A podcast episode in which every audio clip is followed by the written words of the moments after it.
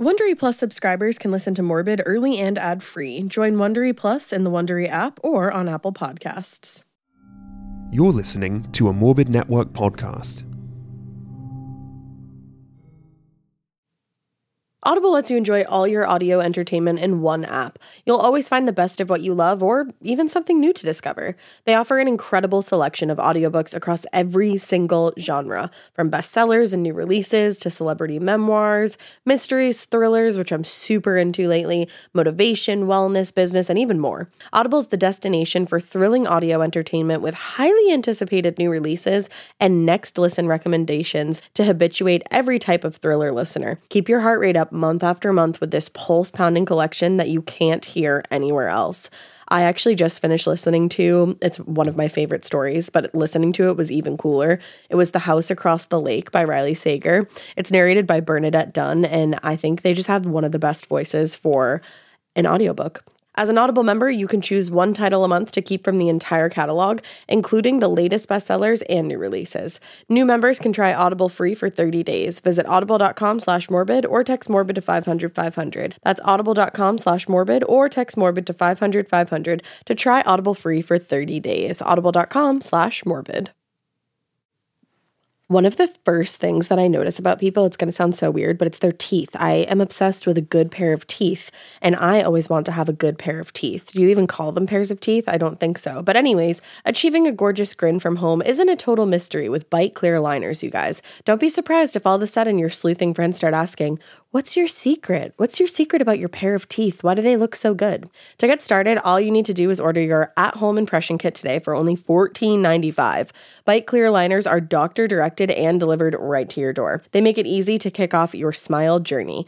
Bite's treatment costs thousands less than braces. Plus, they offer flexible financing, they accept eligible insurance, and you can pay with your HSA or FSA. I freaking loved using my bite aligners. I would wear them during the day and nobody would even know that I was wearing them because they're kind of like invisible. It's pretty iconic. And my teeth, my pair of teeth look great. Get 80% off your impression kit when you use code MORBID at Byte.com. That's B Y T E.com. Start your confidence journey today with Byte. Hey, weirdos, I'm Ash. And I'm Elena. And this is Morbid.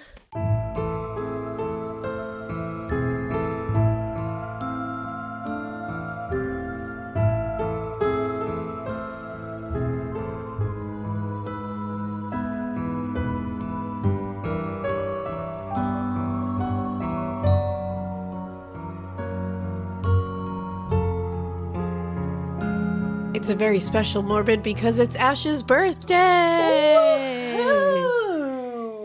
It's a birthday morbid. Birthday morbid, birthday morbid, birthday morbid. Yeah, she's recording on her birthday. I am indeed, you 'cause know. she loves you so much. I love you. I want to celebrate with you. And, you know, uh, there ain't no rest for the wicked. there isn't. And you know what? What better way to spend your birthday than with all of your closest friends? That's exactly how I feel. there you go. That's exactly how I feel. At Lizzo.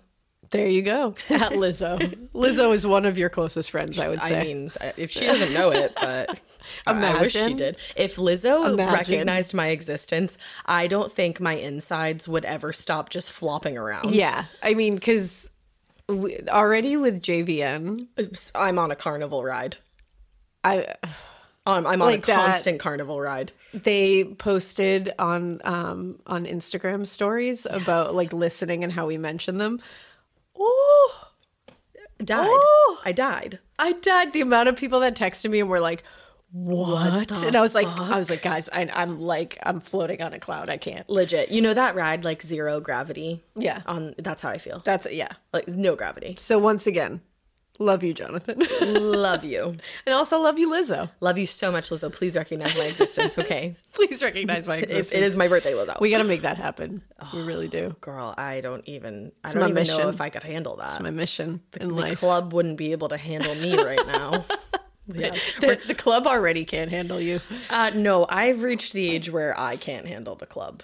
Oh yeah, I've been at that age for like a, over a decade. To be honest with you, I actually don't know the last time I went to a club, but it's many moons ago. Probably for the best. One hundred percent. honest. I don't need anybody grinding all up on me. No way. Get away from me. You're almost a married woman. Oh my gosh, I know. Life has changed. You're an engaged woman. I know. I, Look at that. I have the best I know. fiance. You do. All I love right. Drew is like I know. He, chef's kiss. I just have to shout him out really quickly because he took me to my favorite restaurant last night in Boston and like did. planned the whole thing. He he said that he had that plan for a month. Yeah, he's been like yeah, he he knew what he was doing. He's cuckoo killing it. he really is. Yeah.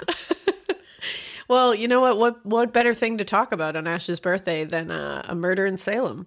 I mean, Feels right. that it feels perfect. Feels right. Fits like a glove. It really does. Uh, we're going to be talking about, uh, surprisingly, an old timey murder. Wait, do you like those? do you do. ever do you ever study those? Sometimes, every once in a while. Wild. Uh, this is the murder of Captain Joseph White by the Knapp brothers in 1830. Oh, is he like a distant cousin of your family? Uh, I I wonder. Maybe. Um, I kind of hope not, to be quite honest. Oh, he's once, shitty. once we get into it, I'm like, yeah. I don't claim that. There's a, there's a lot of there's a lot of those, so I feel like I'm like nah nah nah we're not, we're not we're not anywhere near him. Well, this happened in 1830 Salem, Massachusetts. Love it. Uh, one of my favorite places on planet Earth, Duh. if not my favorite place, I will say. I was gonna say I think that is your favorite place. I think it might be. Uh, we're going to be talking about 82 year old Captain Joseph White, who was a retired and extremely wealthy merchant living in a fancy ass home in Salem, Massachusetts at 128 Essex Street, which is a very like Mm. everyone knows Essex Street. they sure do. His home was actually referred to as the most impressive home in Salem at the time. Oh shit. Yeah, I think the youths would call him um, a baller. Do they still say that? I don't know. They would I think they would say, um, no cap, this guy slaps. Whoa. Yeah. that got, that got cra So baller is like not a thing anymore. I'm just, I don't know.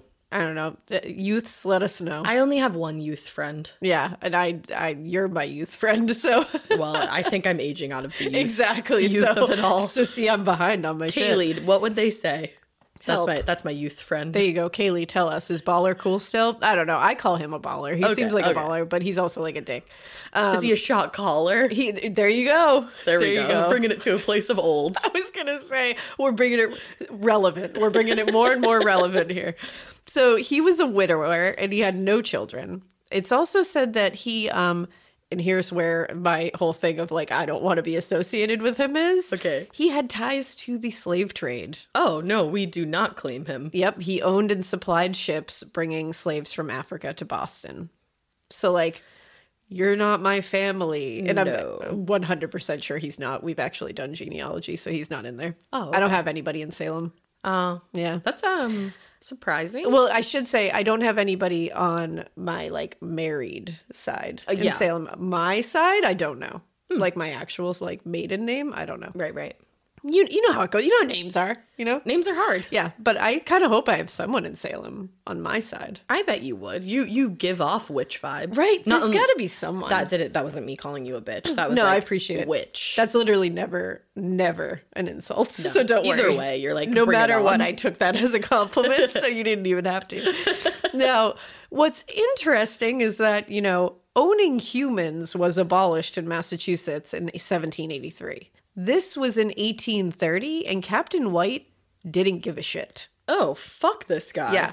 In fact, he told a minister in Salem, Are you ready for this? I'm not. He told a minister in Salem, uh, William Bentley was the minister's name. He said, quote, he had no reluctance in selling any part of the human race.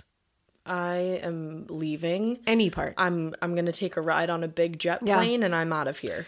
yeah. 1830, man. That's disgusting. Wow. Uh, Like, truly. I, c- it's hard to think of a more vile statement than that's that. a- it really is. Like, Yeah, that's a wretched human. I have no reluctance in selling any part of the human race. It's like, oh, oh, you have zero. and also like your Boundaries. You're strangely enough part of the I was human gonna race. say you are like I, I'm reluctant to say that you are part of it, but like yeah, sell yourself, man. yeah, woof. Down the river. It's a lot. So he lived with his niece Mary Beckford, who was also his housekeeper. Okay. Yeah. I love that he's just like employing his family. Yeah, right. Like it's just okay. And then there was um, another somebody who they called a domestic servant named Lydia Kimball, and then a man Benjamin White, who was also related to White, but like kind of distantly, and also worked as his manservant. Manservant. So he had a lot of family members that just like worked for him, and he paid probably shit. Now, Mary Beckford had a daughter, Mary, as well, who had once lived in the home and she had moved out because she married a dude named Joseph J. Knapp Jr. and lived and she now lived with him in Wentham, Massachusetts. Wentham. Now, yeah. Oh. You're like, what? I was like, do you mean Rentham? no, I do not. Wentham, Um, Massachusetts. Um, Knapp had ran a ship called Caroline that White owned at one point. So there's like a whole connection with everybody. So he knows Knapp. Knapp was had to do with ships and all that. He's a ship guy. okay. So the Knapp family consisted of the father, Joseph Knapp Sr., and he had sons, Joseph Knapp Jr. and Nathaniel Fippen Knapp and John Francis Knapp, otherwise called Joe, Fippen, and Frank. That's how they were known. Fippen Frank. Exactly. This family was also really well known around town. They were very wealthy, very respected.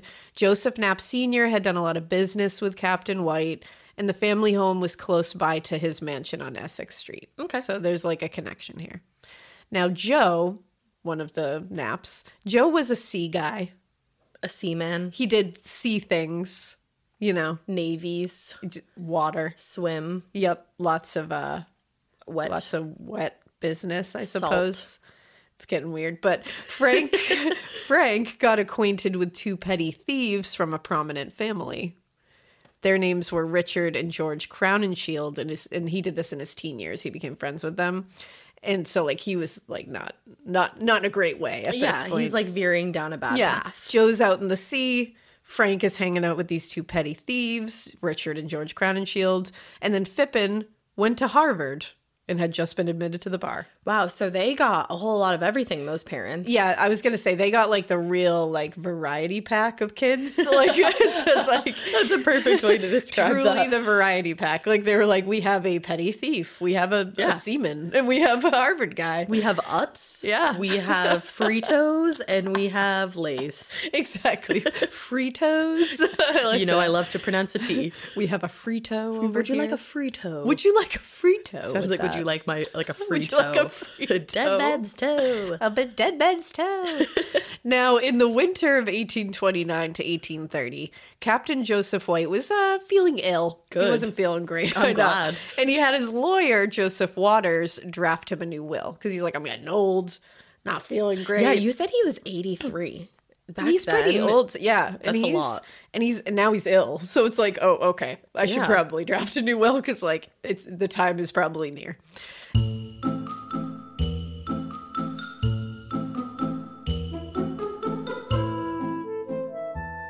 Whether you're graduating from school, planning a wedding, welcoming a baby, or switching jobs, now it's the right time to protect your family's finances. And Policy Genius is your one stop shop to find the insurance you need at the right price. Head to policygenius.com to get started. And in minutes, you can compare personalized quotes from top companies to find your lowest price. You could save 50% or more on life insurance by comparing quotes with Policy Genius. And the licensed agents at Policy Genius are on hand through the entire process to help you understand your options and to make decisions with confidence. The Policy Genius team works for you, not the insurance companies. By the way, Policy Genius does not add on extra fees, and Policy Genius has thousands of five star reviews across Google and Trustpilot. Since 2014, Policy Genius has helped over 30 million people shop for insurance and placed over $150 billion in coverage. Head to policygenius.com to get your free life insurance quotes and see how much you could save. Now, this new will was going to make some changes when it came to who inherited his money. Because, again, he had a lot of money. Now, like we said, he was a huge asshole, um, particularly to those who worked for him. So even if they were family, he was shitty to them. Like he was shitty to everybody. he the was like an fuck? equal opportunity offender. Yeah. Uh, the only person who escaped his bullshit behavior was his grandniece, Mary who we Okay. mentioned earlier, who happened to also be very young and very attractive. But she's his grandniece. Thank you. In fact, thank, you. you. He in fact he was pissed when he found out about her engagement to Joseph Knapp. Not only are you her great uncle, you're literally on your deathbed. Yep. Now why was he pissed about that? Like Joe's a seaman. Yeah. He's doing sea things. And- And Captain White is a, a sea guy. and you said the naps worked for the whites. Exactly. Like, Like, uh, they they've all been connected and and Joe's not the petty thief. yeah, he's, he's not Frank. The hard work. His hands are dirty. He's his hands are dirty. He's got calluses. Like he's out there. He's a working man. Yeah. Why is he pissed? And he loves the sea.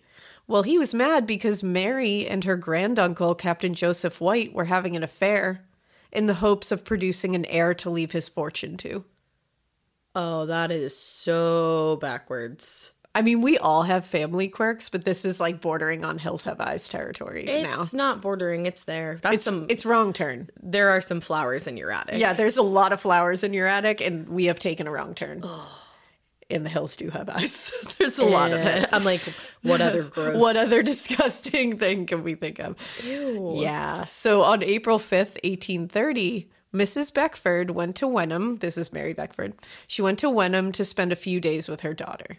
Okay. Now, on April 7th, 1830, at 6 a.m., it was Captain White's manservant, Benjamin White, who woke up first. That's just never. I have not to gonna be keep calling funny. him a manservant. That's like- what he is. Yeah. So. That's what you want. That's what you are. You're A going to be called that. manservant. Now, he started doing his manservant business around the home. And when he looked out the kitchen window briefly, he noticed that the back window on the first floor was wide open. Okay. And he was like, huh. Because he also noticed that a wood plank was leaned against it leading up to the window. And he immediately was like, that's weird. That's fishy. because again, he's a manservant, and manservants don't miss a trick. Of course not. They don't miss a trick. No, manservants. they're nimble and quick. So he started thinking in that manservant brain of his. Stop saying And he's it. like, there's a shit ton of valuables in this home. I should find out what just happened here. Like that doesn't look right. He- we don't we don't leave shit like that. He's an OG. OG simply safe. He is. He's like mm, some. He's like boop boop. Something's wrong. Yep. Yeah. So he let the maid Lydia Kimball know about it, and they decided to go check on the old asshole together. okay. Yeah. Um. So they walk into his bedroom, and uh oh, his bedroom door is open. Oh no. So and that's that's not happening ever. No. At this point, I would have just run the hell away. I would have been like, "Well, th- it's been real, but bye." anyway. Yeah. No, I'd be like, "That is not normal." So they immediately saw blood saturated the bed and Captain White's bedclothes. Oh damn. The old man lay on his right side at a diagonal angle across the bed, and he had deep wounds in his left temple. Oh, in his left temple. Yep. Further inspection proved that there were also many wounds near his heart and underarms, like stab wounds. Was he stabbed in the temples? Well, we'll see. Now, none of his valuables were touched, including a chest filled with gold doubloons. What's a doubloon? It's like what pirates take. Oh, like a arg. gold, gold doubloons. Yeah, that like like just a big old chest of like gold coins Like tra- essentially. treasure. Li- tra- like literal treasure. Okay. Well, that's straight that's up treasure. Weird. Now they didn't really, you know, they were like, we don't really need to try CPR because like he's cold and very dead. Like that is Fair. very clear. And even if he wasn't cold and very dead, he's kind of a dick. Yeah, it's like oof. So he, uh, his temple was crushed, and the skull beneath it was fractured by a seriously savage blow to the head. He also had thirteen stab wounds around his heart and under his left arm, inflicted by a very long dagger. Ah. Ow. Yeah. I feel like are they immediately like witch? Which number they probably 13, were. probably. They probably had like 18 names already, like just ready Oh, yeah. to rattle off women that like have rejected them, women Right. who didn't, you know, looked at them the wrong way. Your neighbor who didn't lend you any sugar. yeah, a neighbor who showed her ankle when she shouldn't have. Get like, your ankles away from get me. your fucking ankles in. gosh. Yeah, they were ready to start um, just blazing this place down. I mean, I guess at this point it was like the 1800s, so they was were a gonna little far say. past that. But We're like a little past that, but not totally. we're like only a couple he- hundred years past. it's true, it, but, you know, we we are in Salem at this point. and this guy owns slaves, so Yeah, he does. So Benjamin, his manservant, did what any of us here would do next. He turned to Lydia and he said, quote, Captain White has gone to the eternal world. E- I always say that. That's what if I find somebody dead in their bed, I would be like, "Yep, eternal world. That's what's happened." Eternal world, Again, perhaps. I would I would run very far away and then maybe say that from like a, a good distance, but I'm Yeah. out of there. I don't know if this guy's still in here. That's what I was going to did say. this? He could still be lurking. Yeah, he's and waiting for twerking. you to do your flowery, poetic, like statement of death, and then he's going to murder you. So he then said he would go to the neighbors to get help. So he was like, Lydia, I'm going to go get some help here. Okay, Lizzie. So he went screaming out into the street and summoned Dr. Samuel Johnson. He came, he confirmed this guy who was laying in a pool of blood with his skull crushed was indeed dead. What He- a great dog. Yeah, he was like, I got this, guys. He also determined that he had likely died three to four hours before this. Okay. Now, along with the doctor, William Ward, the captain, uh, Captain White's clerk and business assistant, came as well. So there's a lot of people coming and just being like, "Oh, look, he's dead." So William Ward checked out the window. He was like, "What? who- How did they get in? What happened here?" So he notices that there's muddy footprints under it, and he was like, "Probably the culprits." I would I would think say. so. Wow, what great detective work. Now, this is crazy. Plaster casts were starting to be used by forensic scientists by 1830. Oh shit. Yeah. So Ward was a quick was quick thinking, and he placed a milk pan over the prints to make like to protect them from the because there was like light rain coming down, and Oh, he didn't okay. want them to be messed up. So he put a milk pan over them so that they wouldn't get fucked up. Wow. Yeah. Ahead of his time. Now, that's all well and fine, but unfortunately, no one took a cast of these prints. So he Awesome. saved them for for not. Wow, he must Yeah. have been like, I'll just go fuck myself. Yeah, pretty much. He's like, "Wow, I'm quick thinking here." And none of you are. And none of you are doing anything about it. Capricorn energy. So true. so true. Now let's let's get to autopsy time, shall we? Well, we were just talking about copper Capricorns. The cop calls. Capricorns. Autopsy time. So Dr. Johnson performed an autopsy in front of a what is called quote a coroner's jury, which is a jury of locals. They're just like pulling people out of pubs and shit. Okay. who were basically there to assess the facts of the case and determine whether a crime had indeed taken place. We have mentioned these in other cases before Yes. i- around- in these time periods. Very strange. We just grab people out of pubs, we have them come, Right. the autopsy is done, and they just go, sure, sounds good to me. like that's or not. I just love apparently. that they have like no expert or like well they might have like some expertise but like not in this particular field and they're like hey Jim you Yeah. finish your pint sure absolutely go ahead Oh yeah. but then we we're gonna have to have you come down we need you. thanks We need you local. And it's like any expertise that is happening here is purely by accident. Yeah, like, Jim's t- like, totally by accident. I'm a baker yeah, Jim's like, I, you know, I make little tea cozies for a living. what is oh a, A tea, tea cozy. is that like, Like a a little, doily little cozy for your for your tea. like a koozie Yeah. Uh. Like a tea cozy is like a yeah, it's a thing. cozy koozie Yeah, like a koozie w- would be like, you know, For your the beer. foamy kind of material, Yes, I would yes. think. But I would think that Jim crochets tea cozies. he must Yeah. That's how I see it at least. okay or he makes those little the little um pot holder things that look like dicks there you go. Have you ever seen those? Yes, I have. lol Wow, we, we've smeared this fictional Jim's entire career. Jim's like I'm a farmer Fictional Jim is like, damn. All right, I provide the I provide food for the entire village, but, But okay, thanks. cool. Thanks, future assholes. Yeah, Jim doesn't exist. It's okay, guys. But in the ju- whatever, sorry, Jim. Now, in the jury's presence, Johnson started to eviscerate, and this is when he counted the thirteen stab wounds that he could see. Okay. So the report states, and I quote Oh, God. five stabs in the region of the heart, three in front of the left pap, which is the nipple, and five others still further back, as though the arm had been lifted up and instrument struck underneath. they all came from one dagger, so it was likely one person, he noticed. And he also noticed that the wounds had not spurted blood at all and had only slightly oozed. So that meant that the blow to the head was first and had likely killed Captain White, or at least very much incapacitated him to the point of really slowing down blood circulation. Because obviously, if there was circulating blood at a normal rate, be those flowing. wounds would be going boop, boop, boop, and you'd be splurting everywhere. They even make that noise. Boop, boop, boop. If you've ever had a wound, you know. I'm not lying. You get a paper cut, boop, boop, boop, boop. Yeah, That that's how would we all be know. So horrific. How, oh. That would be really annoying. Yeah, I'd be pissed. Um, Yeah, truly. Now, this was only the initial assertion, though. This was Okay. just like the first go at it. Okay. A more complete and thorough autopsy, because again, this was just done in front of a bunch of locals, just like Willy-nilly. right in a living room somewhere. Um, so they did a more thorough autopsy on April eighth at five thirty in the evening.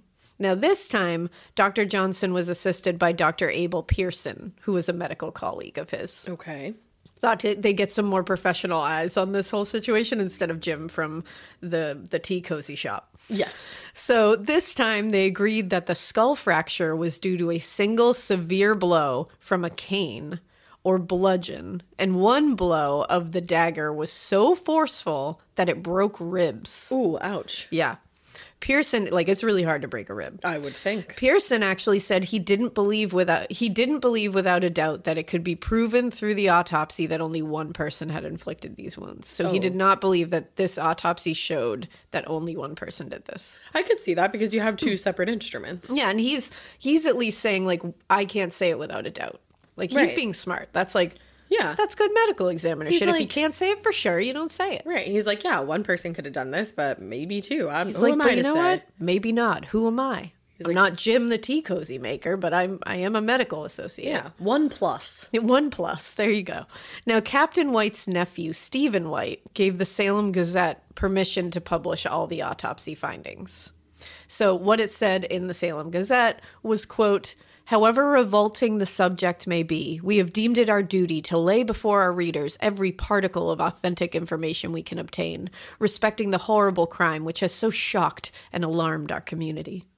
Yeah. Thank you, Salem Gazette. That's nice. Appreciate it. Thanks for the kind words. Yeah, you got permission, everything's cool, and then you were just like, I know it's gonna fuck you guys up, But but I don't know what to tell you. this shit is gnarly and we feel like you should e-" that's essentially what they said.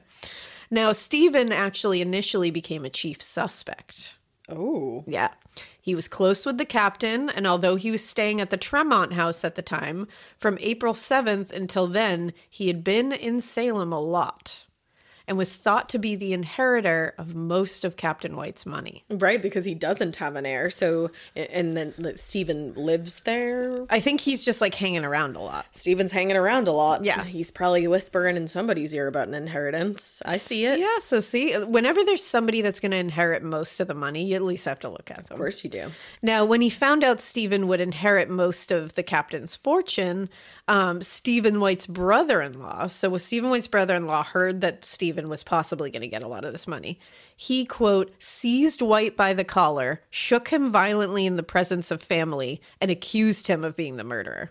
So that's how he became a suspect, which is pretty shady that Yeah. the his brother-in-law heard he was getting most of the money and then in front of family was like you fucking murderer you did it This is giving knives out. it, it really is Right? it really is now salem went bonkers at this point Salem is always going bonkers. salem's going bonkers forever and always and like you know different ways. in different ways and different shades and different varied hues sometimes we're going bonkers in a good way, sometimes in a gnarly way, sometimes in a hysteria way. exactly right now it feels like it like now in 2022 it feels like it's in a good way feels like straight vibes. yeah it's going like what what, is, what does caleb say Oh, he says it's going crazy. it goes crazy But like he Yeah. doesn't mean like it, oh my gosh they're going so crazy. he, he means, means, like, like, oh it's that's fucking awesome. great. Like that goes crazy. Yeah. Or he might say Salem is bussin', but I don't say things like that because your face when you said you were like, yeah. Salem is bussin'.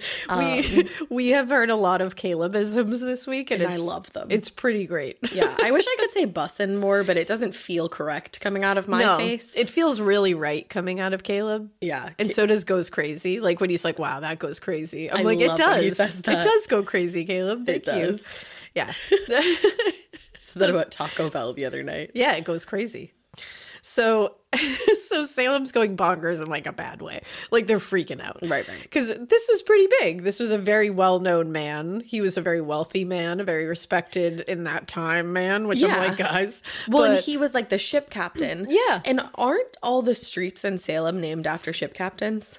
Are they? Um, so I my three three three tattoo that I got. Mm. Um, shout out to Bald Bill from Yankee Tattoo in Burlington. There you go. He loves Salem, and he I think he told me that all the streets are named after ship captains. It would make sense. Yeah. Like it makes a lot of sense because Salem is very much a, a you know- sea town. Yeah. And he also said that at the Hawthorne Ho- Hotel, there's like this crazy big book on like the top floor. Oh, I heard about this. But you can only go up there if you're like a sea captain or like uh, maybe I don't know if he said like if you're related to one or something like Ooh. that. And you can see the book. But guess what? Bald Bill, my dude, so fucking cool. He got to see it. hell yeah, I did. Not even a sea captain. yeah, but he's a sea captain in our hearts. He's he's my sea captain. Captain, oh captain. Captain, my captain. yeah. If you're ever in need of a tattoo and you're close to Burlington, Bald Bill is your guy. There you go. And if you're close to Salem, Black Then- Veil Tattoo. Yes, Ryan and Matt are your Ryan and dudes. Matt. So, so we're just sending you all over to get inked. Get inked, man. bro. Uh, yeah, so Salem's going bonkers, and everyone's buying knives and pistols and adding locks to their doors. It's like the classic, like, oh shit. That's good. I mean, it's good, yeah, but it's like, whoa, like they're just buying pistols. I'm like, whoa. I meant more putting locks on Yeah, your like, door. always put locks on your doors. Several. For sure. Several locks. Several locks, all the locks. Make sure it's Fort Knox in there. Even some salmon locks. but there you go. Slap them on your door. Slap them on a bagel. I might, that will keep somebody away. Oh, well, it would keep me away. I can tell you that much. I'd be Neighborhood like, cats ooh. might be busting at your door. I don't know if I use that right. they might be busting at your door. They might be busting down your door. Caleb is shaking his head right now. Caleb He's does. not even in the room, but he would be shaking his head right now. He's always like, no, Ash. and like you were saying, like that's good to have locks. Before this, doors were never locked. No, People no. just Come were on in. hanging. Yeah, like which is funny. It's like especially in Salem, it's like you guys have been through it, and it's Yeah. like and e-, even by this time they were like, eh, mm, whatever. it's probably not gonna happen again. I don't It's know. cool. But yeah, it, something bad happened again. So, trying to calm everyone down, they had an emergency town meeting a la Gilmore Girls, where a neighborhood watch of sorts was organized. Was they were Taylor at the head? like, Taylor Dosey was at the head. Love it. Um, and a 27 man committee of vigilance was put together. Vigilance get a little swifty. Vi- sometimes. Vigilante justice can be uh, hairy, to say the least. Not bussin. hairy. Vigilante justice does go go crazy. It does go crazy in like the bad way. Yes. Yeah. So yeah. So they were, but you know what? At this time, that's all they got. At this point, they're just like, we gotta be on it. Right. So there's 27 dudes that are just ready to be vigilant. You Yeah. know, which sounds really scary. Yeah. Now, this was just, again, this was just a bunch of dudes ready to crack skulls and investigate crimes without any law enforcement experience whatsoever. Just like keep that in mind. Awesome. In fact, they were given full power to quote, search any house and interrogate every individual. I feel like we know how that goes. Feels like a recipe for anyone with a grudge against anyone to be like, oh, hello, I can search your entire house and Right. interrogate you. I'd be like, ooh. And you would that's not think good. that they would have learned that back in the 1600s. You would think, but members took an oath of secrecy and offered the, and offered a one thousand dollar reward for information. And this was supposed to be information quote touching on the murder. Seems like a bunch of bunch of Malarkey. scary dudes to me, but like that's just me.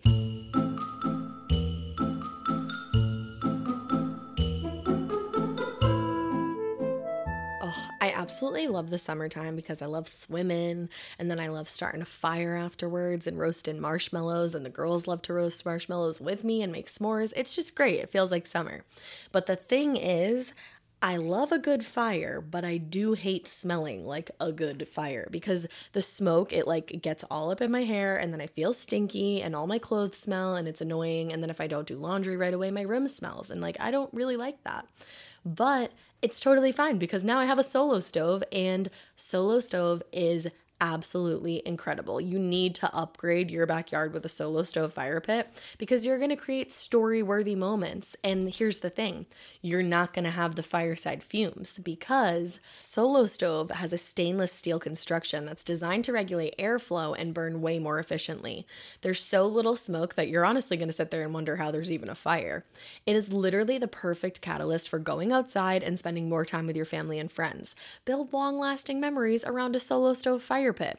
They are brilliantly engineered and it's like just so easy to use. They're also built to last. We've had ours for a year now. Drew set the thing up within like minutes. I was like, wow, I've never seen you set something up so quickly. And then we had a fire in it that night. It's also super easy to clean up because there's no like hunks and chunks of wood in the fire at the end. It's really just pure white ash. It's like super easy to clean up. That's one of my favorite things because I don't really love cleanup. And the other best thing about it, in my opinion, is that it's portable. You can bring this thing anywhere, have a fire in the backyard, the front yard, the side yard. You have a lot of yard. You could also bring it on a trip with you if you want. Also, Solo Stove is so confident that you're going to love this. They offer a lifetime warranty and a 30 day free return policy. And right now, you can get big discounts on all fire pits during Solo Stove's summer sale. Use promo code Morbid at solostove.com for an extra $10 off. That's solostove.com, promo code Morbid for $10 off on top of their incredible summer sale discounts. But hurry, the summer sale ends on June 23rd. Now, since the investigation was not really not really getting a lot of solid lead, leads for a bit because they're just being like, "Oh, Steven, you probably did it because you're going to inherit the money." We have no basis for that whatsoever, but sure. Okay. Um, people were getting restless because you know, as we've seen in like the West Memphis Three case and stuff, police sometimes, like especially with stuff like this, they want to calm the community. So sometimes it leads to a little bit of shoddy work Yep. because we're they're just trying to get a name, trying to get someone behind bars, trying to be like everything's safe, you're good. Now the community is getting restless. The media is jumping all over it at this point. Nowadays, I think they would literally be like, "Guys, it's a dead end investigation. like we're just we're working, but I don't know what to tell you." Sure.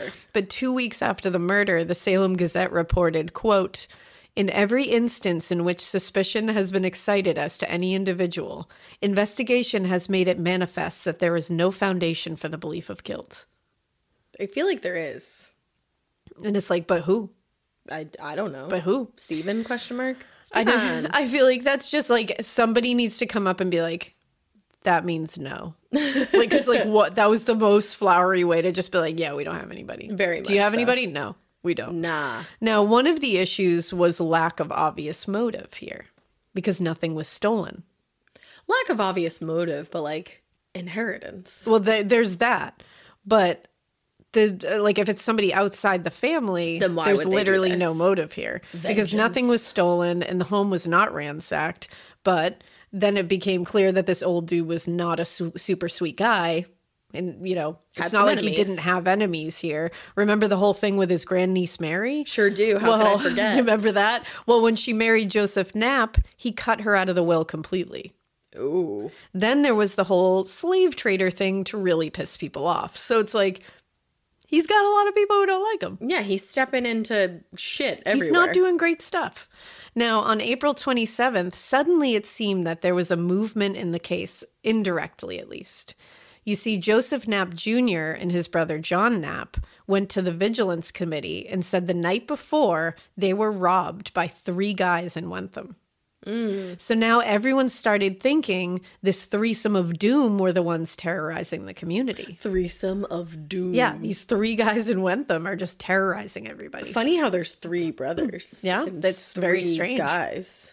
Now, the Essex Gazette reported this and made sure to stress that the Nat Boys, quote, are well known in this town and their respectability and veracity are not questioned by any of our citizens. So they're like, they're fine. Don't worry about them. Okay. Mm. Now, a little more than a week after the murder, Stephen White received a letter from a jailer in the New Bedford jail. The letter was a bombshell. It said that an inmate whose name was Hatch said that before his arrest, he had overheard 26 year old Richard Crowning Shield. Does that sound familiar? Richard Crowning Shield was one of the petty th- thieves that Lil Frank Knapp there became friends with in his teens. Yes. Now, he was a small time thief from a very prominent Salem family, though. Like, he was a petty thief, but he came from a very prominent family. So weird. So, he had overheard him, this inmate had overheard Richard telling his brother George that he was intending to steal Captain White's iron chest. He was arrested in Salem, and the Committee of Vigilance brought Hatch from the jail to testify before a Salem grand jury. On May 5th, 1830, the jury indicted Richard Crowninshield for murder. So they like it happened like boom, boom, boom. Like this guy Hatch, an inmate, told this jailer, "Hey, I overheard this guy talking about stealing Captain White's chest." The jailer told Stephen White. Stephen White went to the vigilance committee. The vigilance committee arrested Richard, put him on trial. The jury went in front of him and indicted him immediately for murder. It really it was is. just like boop, boop, boop. Telephone. Truly. So, his brother George, because remember, he was telling his brother George that he was going to do this, and a couple of other people present during this supposed confession were charged with abetting the crime, and they were all detained in the Salem jail. Damn. So, these two were definitely not the best the Crown and Shield family had to offer Yeah, it doesn't sound like it. they were disappointments to say the least. So you see, the Crown and Shield family was one of the wealthiest, most respected, and most distinguished families in Salem. Before Richard was arrested, his cousins wrote their father, which would be his uncle, who was a congressman in Washington, to tell him that they were worried Richard may have had a hand in that murder. So they immediately were like, I'm worried about this being him. So then on May 14th of 1830, Joseph Knapp Sr. received a letter from Belfast, Maine. This said, quote, Dear Sir, I have taken the pen at this time to address an utter stranger, and strange it may- as it may seem to you, it is for the purpose of requesting the loan of $350, for which I can give you no security but my word, and in this case consider this to be sufficient. My call for money at this time is pressing, or I would not trouble you.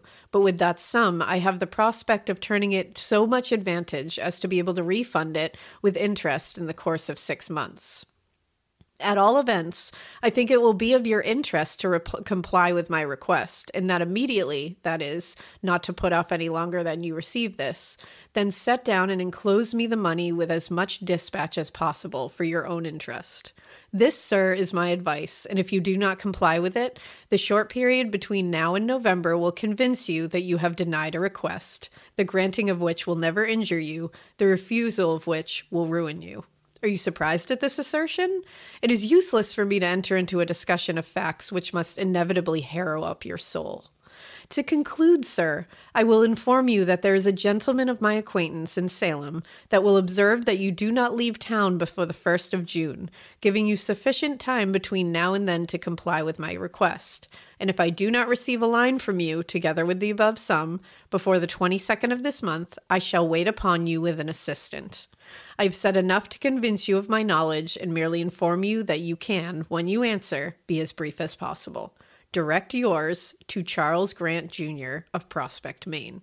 My favorite, I have a couple of Hmm. favorite parts about this. Numero one is that he's like, I can't pay you back right away, but like I will, and my word is good, even though you have no idea who I am. You just got to take it. and then number two, when you write back to me, just like shut the fuck up and just like do it briefly. Do it briefly. Don't waste my time. Please uh, don't flower it with a bunch of words. Like, fuck you, you're asking me for money. I will write you a six page novel if I feel like it. And also, you just vomited flowery prose all over Right. my ass, and now you're telling me that I can just be like, no. Yeah, or like I'll write yes. you a short story, my bro. Yeah. And this again was given to the senior nap, so Joseph Yes. Senior. Yes, yes. So he could make no sense of this. He he's was like, like, "Who what is the fuck? this?" And he asked his son for advice. He was like, what the fuck is this? And Joe Knapp Jr. said, it's a devilish lot of trash. And he advised him to give it to the Vigilance Committee.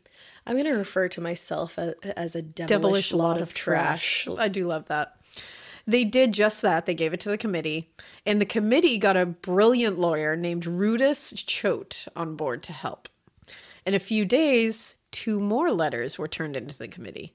One had been received by the chairman, Dr. Gideon Barstow, and it was also signed Grant. So it was signed the same kind of thing. Right. The letter basically said that this letter writer and Stephen White had killed Captain White. And that Stephen had promised him $5,000 that had not been paid. Oh. So now it's getting gnarly.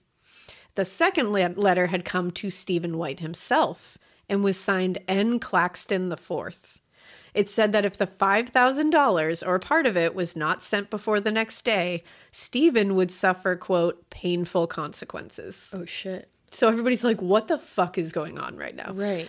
By waiting at the post office for Charles Grant to get his mail, they discovered that this was a man named John C.R. Palmer in Belfast who had served some time in prison for burglary. So they set up this whole thing that they just waited at the post office. Yeah, that seems pretty espe- straightforward. Especially back then, I feel like it was so easy to just be like, okay, just go there and Right. wait for that person, and they're probably going to show up. Probably like half a block away. So they found out that Charles Grant was indeed John C.R. Palmer. And again, he had served some time in prison. And he's a new character. He's a just new guy. Random as fuck. So they were like, hey, John C.R. Palmer, um, you're going to be charged with accessory to murder unless you testify. Boom. Because they were like, what? You're saying that you had a hand in this. Yeah, like you, you put that in writing, Yeah. dingus. So he was promised immunity for his testimony. And he said during a stay at the Crown and Shield home, um, Palmer, like this guy, John C.R. Palmer, had heard George tell Richard, so the two Crown and Shield brothers, Yes. that John Knapp Jr. wanted them to kill Captain White. Okay. And that Joe Knapp Jr. would pay them $1,000 to commit the crime. Because John was the one who was supposed to get married or already did marry. Mary.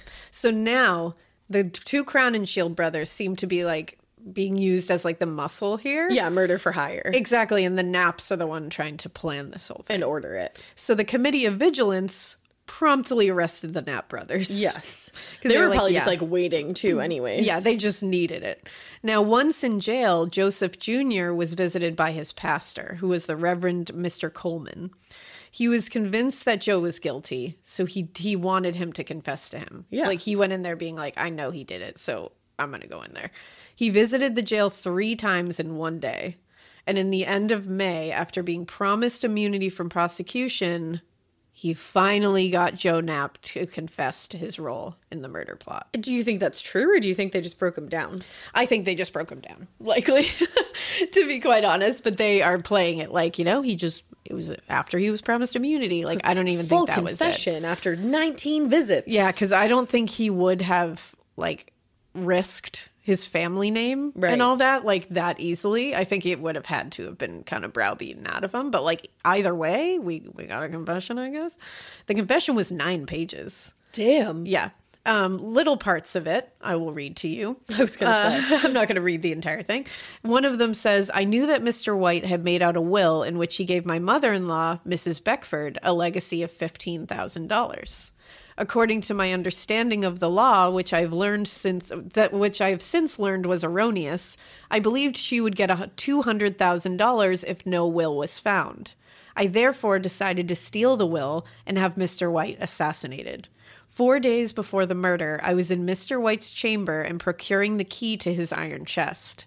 I took his will and carried it home, burning it several days later. My brother Frank negotiated with Richard Crowninshield, who agreed to do the deed for a $1,000. Okay. So Joe is just spilling it all right now. Spilling tea. Also, he says the night of April 6th was finally decided upon, and I persuaded my mother in law to spend a few days with my wife at Wentham, or Wenham, excuse me. On the sixth, on the sixth, I visited Mr. White's home, to which I always had access, and unfastened the window at the back of the rear parlor. That day, Crown and Shield E showed me that the showed me the bludgeon and dagger with which the murder was to be committed. Crown and Shield E and my brother Frank met at ten o'clock that night by appointment and proceeded to a spot where they could observe the movements in White's mansion. It was a beautiful moonlit night. He was like, We talked about murder. We set it all up. And by the way, it, It was beautiful. gorgeous It outside. was very celestial out there. Uh, Crown and Shield requested Frank to go home. He left, but soon returned. During this absence, the lights in the mansion were extinguished, and shortly afterward, the hired assassin placed a plank against the house, entered the window, and crept upstairs to White's sleeping chamber. The moon was shining through the window onto the old man's face. What? Why are you. Why are we talking about the moon so much? Like, Like, why in your confession are you like, it was a fucking gorgeous moonlit night? And then you're like, when we got in there, let me tell you how beautiful the old man looked with that fucking moonlight on his goddamn face. like what? Why are you talking about the moonlight so much, sir? Are we going to get into character development next? And I'm like, is this like, is this supposed to be like fiction? Like, what are you doing?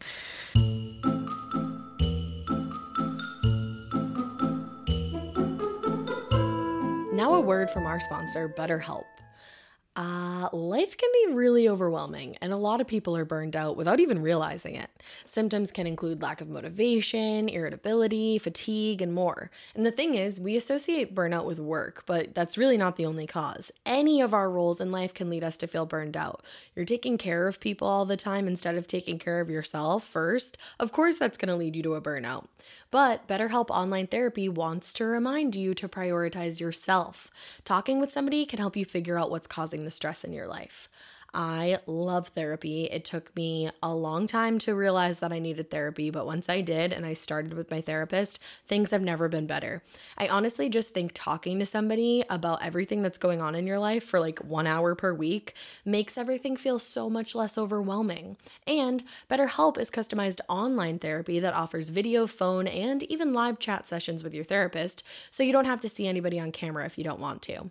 It's much more affordable than in person therapy, and you can be matched with a therapist in under 48 hours. Our listeners get 10% off their first month at betterhelp.com slash morbid. That's E betterhelp.com slash morbid.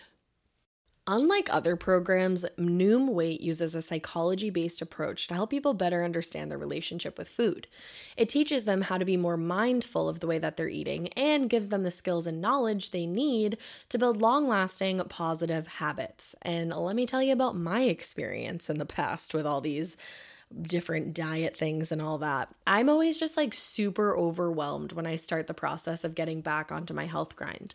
Not only is it super duper intimidated heading back to the gym and familiarizing yourself with all the equipment, but in general, I feel like the wellness community is always throwing things at us left and right. There's all these different supplements, there's all these strict rules about what we should be eating, what we shouldn't be eating, what's trendy at the time, what's not, blah, blah, blah. It's overwhelming and it's going to lead to disasters. That's why I'm done with that. And that's why I love Noom, because Noom believes that the only place you really need to start with is your mind. With Noom Weight, you're going to take a path toward better health one lesson at a time. Their psychology based approach helps you change the way you think about food and health rather than demanding you to change your entire lifestyle. That's just not feasible. When I started with Noom, I had no idea that there was actually so much psychological meaning behind all the different choices that we make surrounding our diets and our exercise, too. For example, like me personally, I grew up having to finish the plate of food in front of me because that's just the way it was. Over the years, I would not listen to my body. Like, even when I was an adult and nobody was telling me to finish my plate, I still thought I had to. And I was like, oh no, like, I'm not listening actually to my body being full. And instead, I'm just eating this whole plate of food when I don't even need to. So, ever since then, I've recognized that it's so much easier to listen to my body. And now I know when I'm done with a meal. I'm also enjoying exercise, which I'm like, whoa, who is she though? Because now that I'm eating cleaner, I'm actually fueling my body. And instead of looking at exercise as like a punishment for eating a cupcake, I'm actually excited at the different things that my body can do now.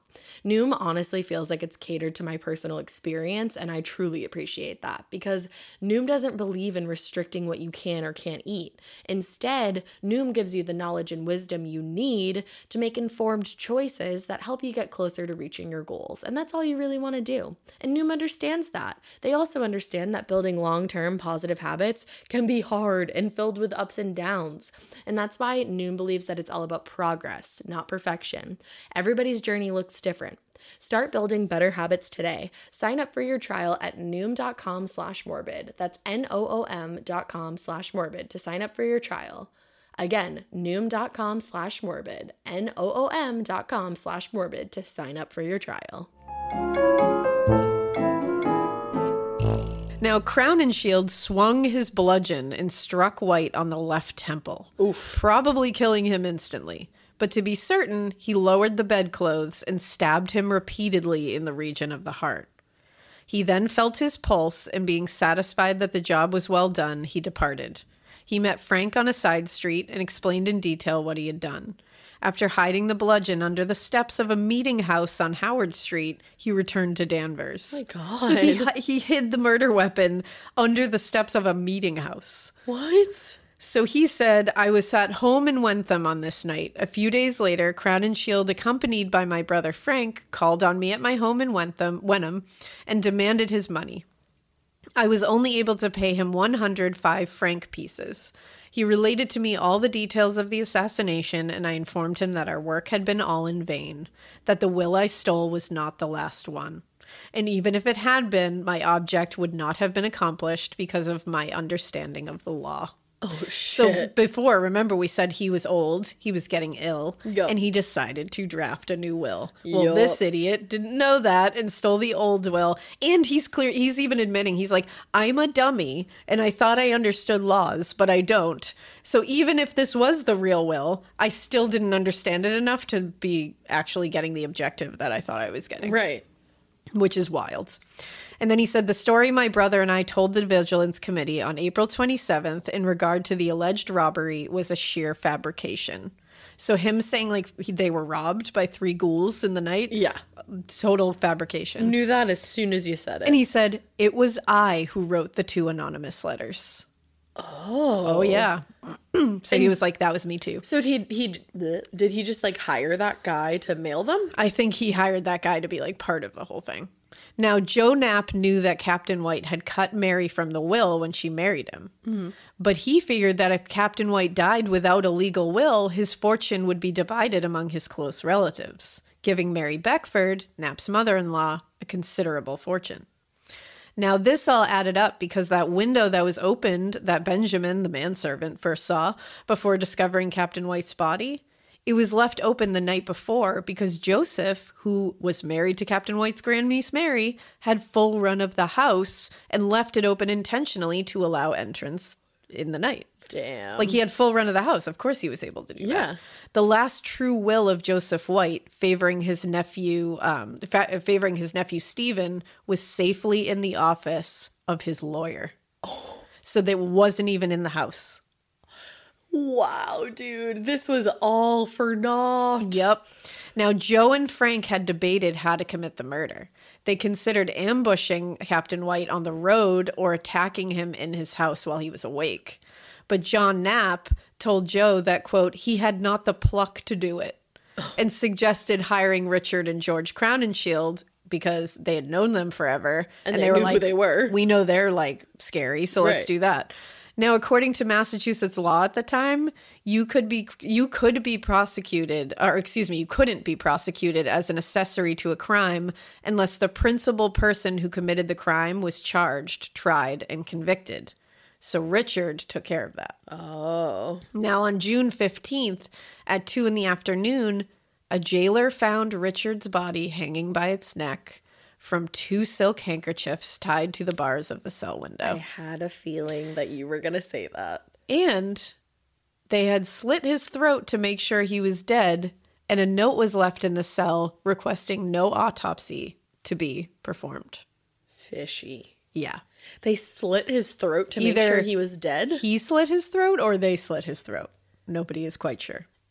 Interesting. And they asked no autopsy be performed. Yeah. In the note. I feel like he pissed someone off. Yeah. So this is tough because now Massachusetts was like, well, fuck, because this guy offed himself before they could try him. So now they have to try to get the other three on trial, even though it appeared that Richard was the one who actually did the murdering. He's the principal. So and the you're law not going to be states, able to. If that person isn't tried and convicted, what are we going to do? Where's the new precedent? Where is it? So things were even harder now because Joseph Knapp was refusing to testify and uphold his confession. Oh, So now he's he saying knows no. he doesn't have to. E- Exactly. So the prosecution called in Senator Daniel Webster of Boston, Hell who was yeah. apparently a famous lawyer and a proven magical unicorn man with powers unlike the world had ever seen. really? Essentially, Oh.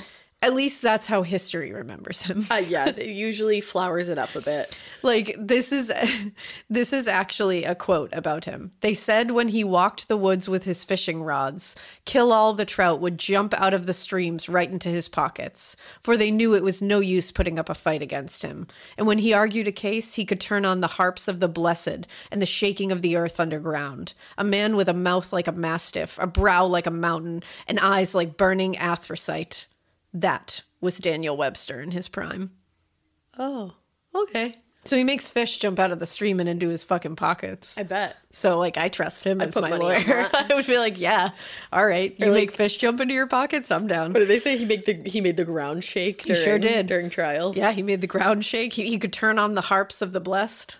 wild. Yeah, He's. Uh, you would think that they might look a little further into that and think that that was kind of freaky. yeah, I would be worried about that. I know. I was gonna say they here they are like hanging witches Yeah. for just like being Existing. women, and then it's or like being people that Yeah. they didn't like. Yup. because Giles Corey. Yup. But th- so they're doing that, and it's like, but then this guy, they're like the harps turn on. All of a sudden, when he comes in and the ground shakes and like fish jump into his pockets, and it's like, you don't think that's witchcraft? Like, no one's No. questioning that. Okay. No. Okay.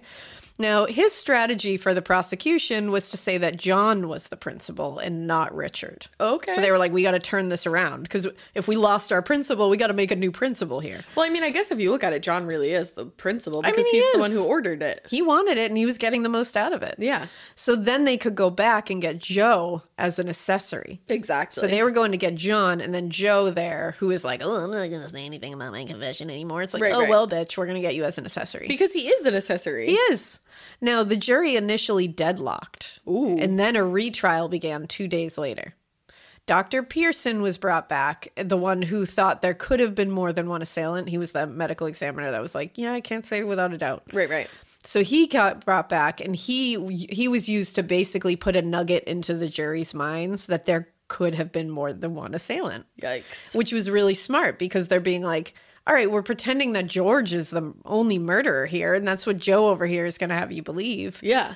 But like, it doesn't say that there couldn't have been two, and we can't sit here and just say that it's one. So Good thing he said that. very smart. Now, Daniel Webster's closing argument was called a masterpiece. Ooh, they really love him. They love a Daniel Webster. He like has something on. Well, and you know someone. what? It also worked. The prosecution won. The defendant was found guilty as charged. Hey, I don't know. Maybe fish do jump into his pockets. I think they might. Who So am I to say? Who, I wasn't there. I I didn't wasn't. see it, but I didn't not see it either. Accurate. Now, Joseph Knapp was then on trial, and he was convicted on September 28th, 1830.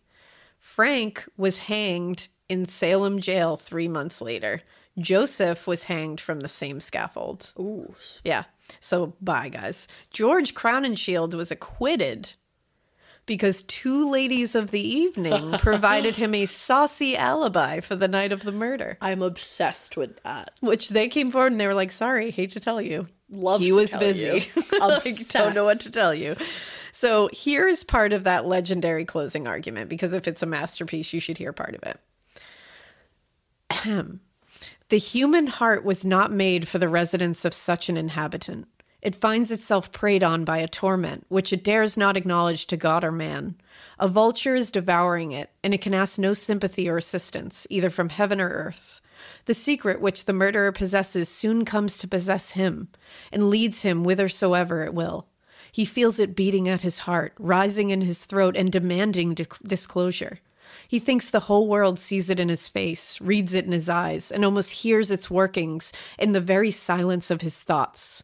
It has become his master. It betrays his discretion. It breaks down his courage. It conquers his prudence. When suspicions from without begin to embarrass him and the net of circumstance to entangle him, the fatal secret struggles with still greater violence to burst forth. It must be confessed. It will be confessed. There is no refuge from confession but suicide, and suicide is confession. That was that I, I see why that made people say, Masterpiece. well, throw them in jail. It was real magnificent. And also, it, that speech, that closing argument, was published in an anthology of great speeches. wow. Yeah. I mean it is a good speech. It's a really great speech. Well, and then like what's wild about this is like um, this guy, his name is Edgar Allan Poe. He got a copy of the speech anthology book and he was inspired by this one to write one of his B sides that you may have never heard of. It's called The Telltale Heart. So this is what inspired the The Telltale, Telltale Heart. Heart. OMG. Yep. Because if you see, he's talking about how, you know, a murderer that it sits inside of him, you know, it possesses him, it becomes him. He feels it beating at his heart, rising in his throat. He thinks everyone can see it. He feels like everybody can feel it and hear it and see it. Like it's literally the telltale heart that like you can't escape what you've done. That's crazy that this is Isn't wow. that wild? I also love that you went through the entire case. Yeah. And then said that. Yep. That's crazy. Gotta end on it. Yeah, no, that's a that's a boom Yeah. ending.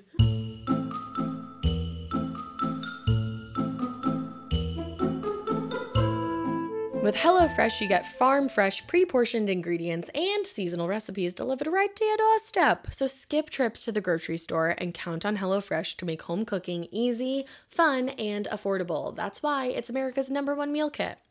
HelloFresh also has over 30 dinner recipes to choose from every single week. That is the most choices of any meal kit. By the way, if you're going away this summer, update your delivery address and enjoy HelloFresh at your vacation destination with just a simple click.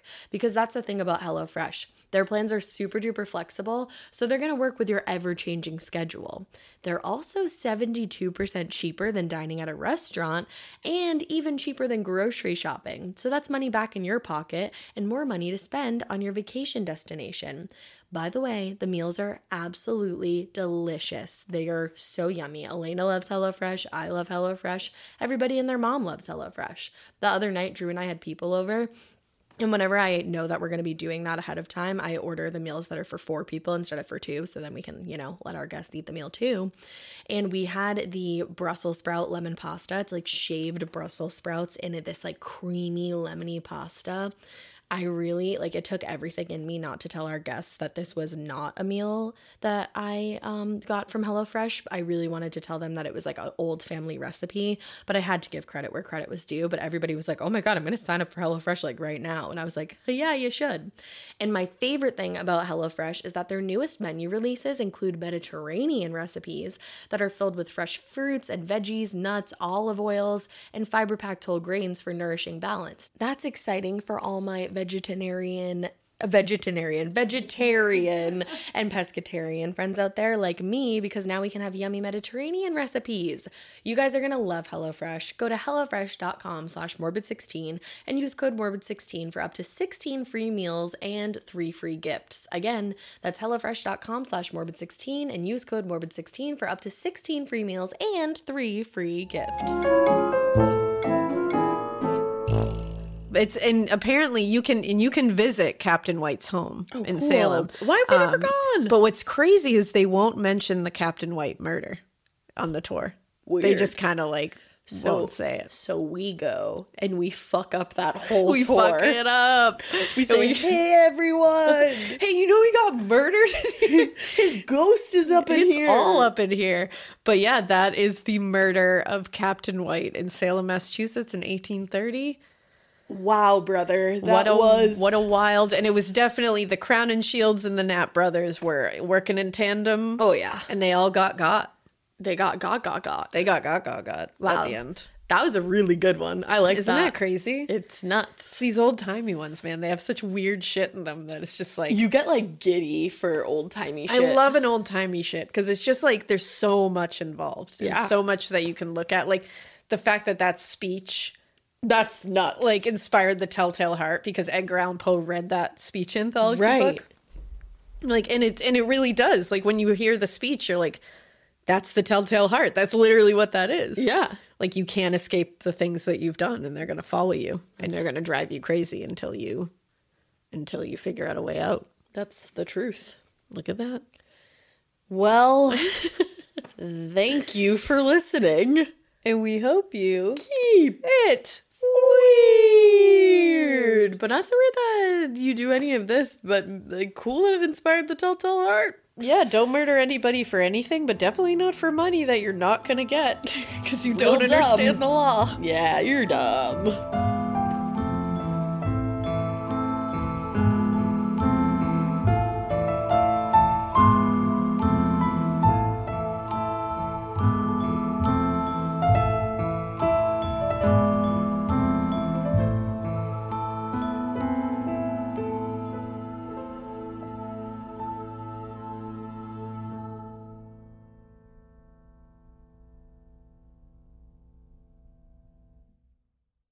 Follow Morbid on the Wondery app, Amazon Music, or wherever you get your podcasts. You can listen to episodes early and ad free by joining Wondery Plus in the Wondery app or on Apple Podcasts. Before you go, tell us about yourself by completing a short survey at wondery.com/survey. Hey, weirdos! We have a ton of episodes that we think you will just love, but if you scroll down the feed just a bit, there's one we think you should definitely check out if you missed it. Episode 531 Tom Bird and Lorna Anderson Eldridge is one of our favorite episodes, and you might even get a little bit more out of it, especially in light of the viral TikTok series, Who the Fuck Did I Marry? that is taking the internet by storm. Here's the deal, you guys. Tom Bird and Lorna Anderson, they wanted to spend their lives together. But there was a catch. They were already married to other people. So they did as deviants do, and they devised a mischievous and murderous plan to rid themselves of their respective spouses. But just how far were they willing to go with their lies? And would they get away with it? You can find this episode by following Morbid and scrolling back a little bit to episode 531 Tom Bird and Lorna Anderson Eldridge, or by searching Morbid Bird Anderson wherever you listen to podcasts.